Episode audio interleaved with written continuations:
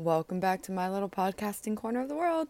I'm Kacie, your friendly bipolar hedge witch guide to the witchyverse. I'm back with another snack sized visit from my corner of the world to yours.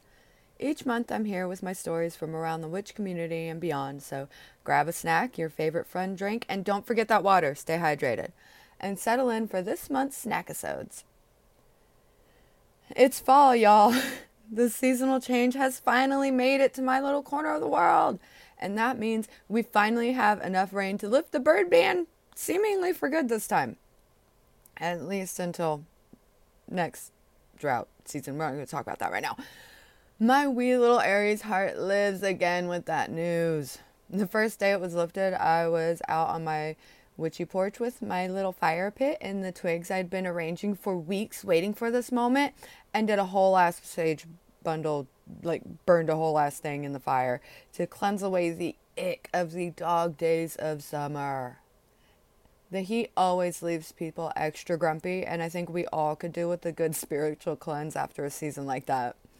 Perhaps it's part of why so many of the fall harvest festivals include some form of cleansing in the smoke of the community fires. I'm just saying, bring it back, y'all. It also gave me something to look forward to since I would be holding my annual Halloween party, and all after dark community gatherings are better with a good fire pit going. This month was hard. On top of the struggles I've had getting back into a new schedule post Anahadas, we've had to face the mortality of our beloved girl Tyra, our senior dog. You may have heard her bark on an episode at least once as she alerted me that I had been on the wrong side of the door for too long from her. For a while now, we've known each day with Tyra wasn't promised. She was a large breed dog that would have been 15 this fall, and after our small dog Allie passed away last year, we've savored each day with Tyra knowing they were not promised. At the start of this month, she had a spell after dinner, and it was clear we had reached a new phase in the end of her life.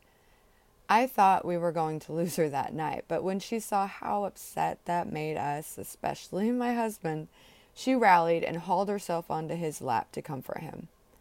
She was dying, and she was more worried about her people, as always.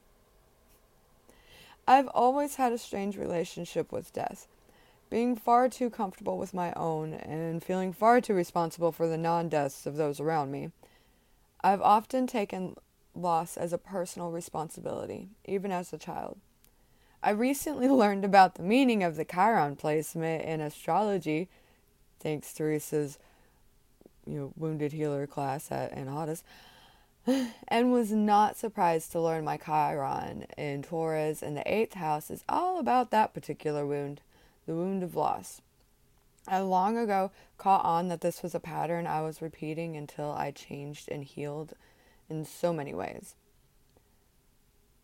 Death was actually one of the earlier parts of the wound I was forced to face and heal when I missed reconciling with my estranged grandfather before his death. I long felt ashamed for that, and when my grandmothers died, I did all I could to be by their side in the end. Both died in care facilities, but they were such different experiences. The death of my Lita, my father's mother, and the last of my grandparents to pass, is the death that changed my relationship with the end of life. I worked in care facilities before then and had seen a lot of death by that time good deaths and bad deaths. By then, I had learned a good death felt peaceful, surrounded by your loved ones in a familiar setting. Mylita was in a facility that helped give her the best death possible in that circumstance moving her to a private room where we could spend her final days surrounding her with family and everyone saying their goodbyes and fulfilling her wish just to hear us sing. It was the day after Thanksgiving, and Christmas carols were her favorite. We had sang so many in that time, but I also sang her favorite songs from the musicals and movies she loved. By the time night fell, the hospice nurse suggested we needed to stop the singing and let her know it was okay to go because she seemed to be lingering for our sake. My two aunts and I cleared everyone out and settled in for the night watch and told her we would watch over the family now. It was okay to go. Time for her to rest. She took her last breaths listening to us tell each other stories about her sons and her family. Her death showed me how beautiful death could be, and watching the hospice caregiver and my aunts and I in those days showed me how important end of life care is. And the people who facilitate the transitions be- between worlds are hedge witches in their own rights, I say. You know, in the years since, I've seen how my style of private, com- you know, private comfort care dog grooming is also an important part of end of life care for our interspecies com- companions. Humans and animals alike deserve the same dignity at the end of our lives after you know after all they give us. My clients have become comfortable asking me about their dog's quality of life, something I realized is different in their heads than their pet's physical health. That's a conversation for vets.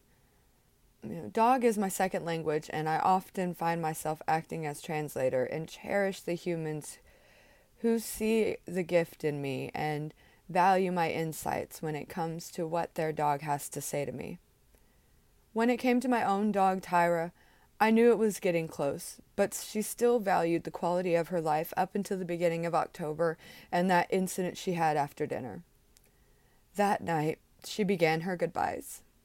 Her breathing changed, her bodily functions started breaking down, and while she rallied to comfort us, she saw when she saw we weren't ready to go or we weren't ready for goodbye, we knew it was time to let her go. I dropped everything at that point. Giving her a beautiful death became my top prior- priority. I miss things going on with the living, and I am behind on everything, but I wouldn't change it for the world. That dog gave us nearly 15 years of love and loyalty, and I wanted her to know she was just as loved. As long as she wasn't crying in pain and still communicating her needs, we decided to give her hospice care at home, and if it came down to it, we would find someone to come to our home to aid in her transition. Fear of the unknown was not something I wanted for her in those final days. And she really hated leaving the house and being away from us.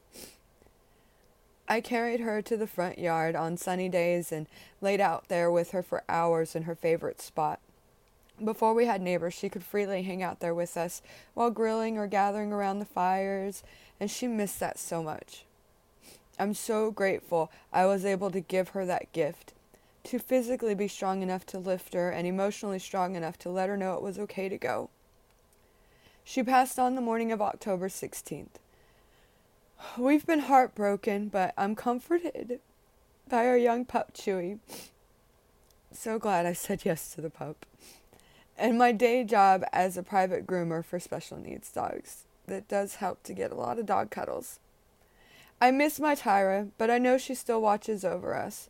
She joins our other guardian dogs, all passed around the same time of year when the veil is thin and their buddies are just beyond to guide them across. They ran together in her dreams in that final week, and they run together now, just as they did when we first moved here with them.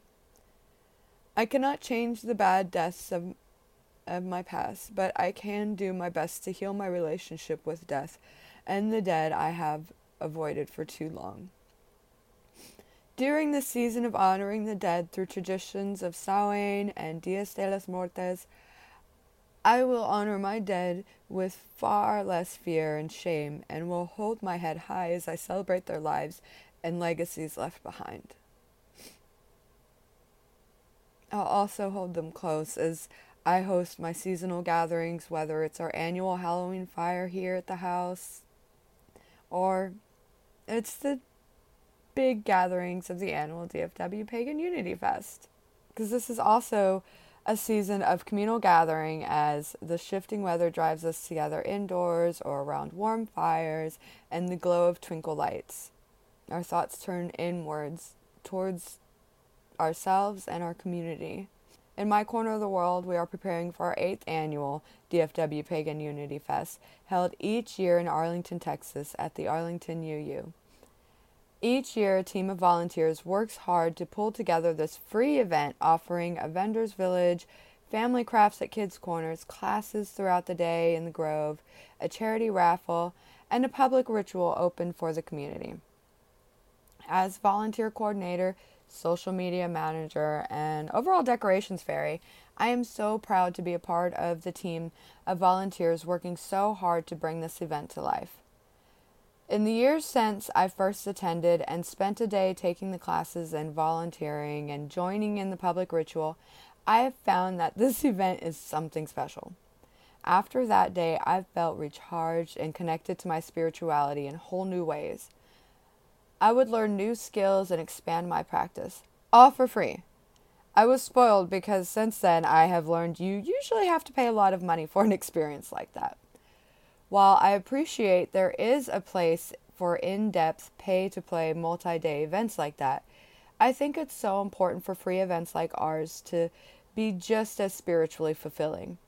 We are not just another monthly market. We are an annual pagan unity festival celebrating the entire pagan community with free activities for the whole family. No paywall gatekeeping the most vulnerable and marginalized members of our community. We work hard to remember there is no one type of pagan, and we are here to serve the entire community. I hope to see some of y'all out there and maybe bring me a snack. I always forget to eat when I'm working an event, and fuel is important. I can't wait to tell y'all all about this year's event next month in my next snack size visit with you. If you want to hear more of my witchy stories and other musings, be sure to tune in next month at some point in time around the end of the month for your snack sized visit with me. Don't forget, you can now send me an email and I'll call it a raven over on my new website, welcome to Kacie'sCorner.com, or follow me on my socials, also found there on the site or in the descriptions of this episode. Send me your snack ideas, and if you're also dealing with anxiety issues, tell me about how you manage building community, and I can share it on my next episode. Let's learn from each other, as so much of what gets me through is what I've learned from others. One day, I hope to see a whole flock of ra- ravens waiting for me there. You can also check out my latest videos over on my YouTube's channel, Kacie's Corner, also linked in the description. You can join me for members only seasonal group spells over on my Ko-fi page and get exclusive access to special events like my chart reading with Teresa Marisa from Two Geminis and a Leo, quarterly group spells from my collection, and early access to my travel vlogs. I now have three tiers of membership available, so check them out. You can also check out my Ko-fi shop open to members and non members alike. I hope you've enjoyed your snack. Y'all have a great month. Get you some water, stay hydrated, and I'll meet y'all right here about the same witch time, same witch channel next month. If you've enjoyed your little break with me, consider leaving a review or ratings to help me grow. And of course, be sure to subscribe and share. Thank you so much for spending this time with me. Love you guys. Bye.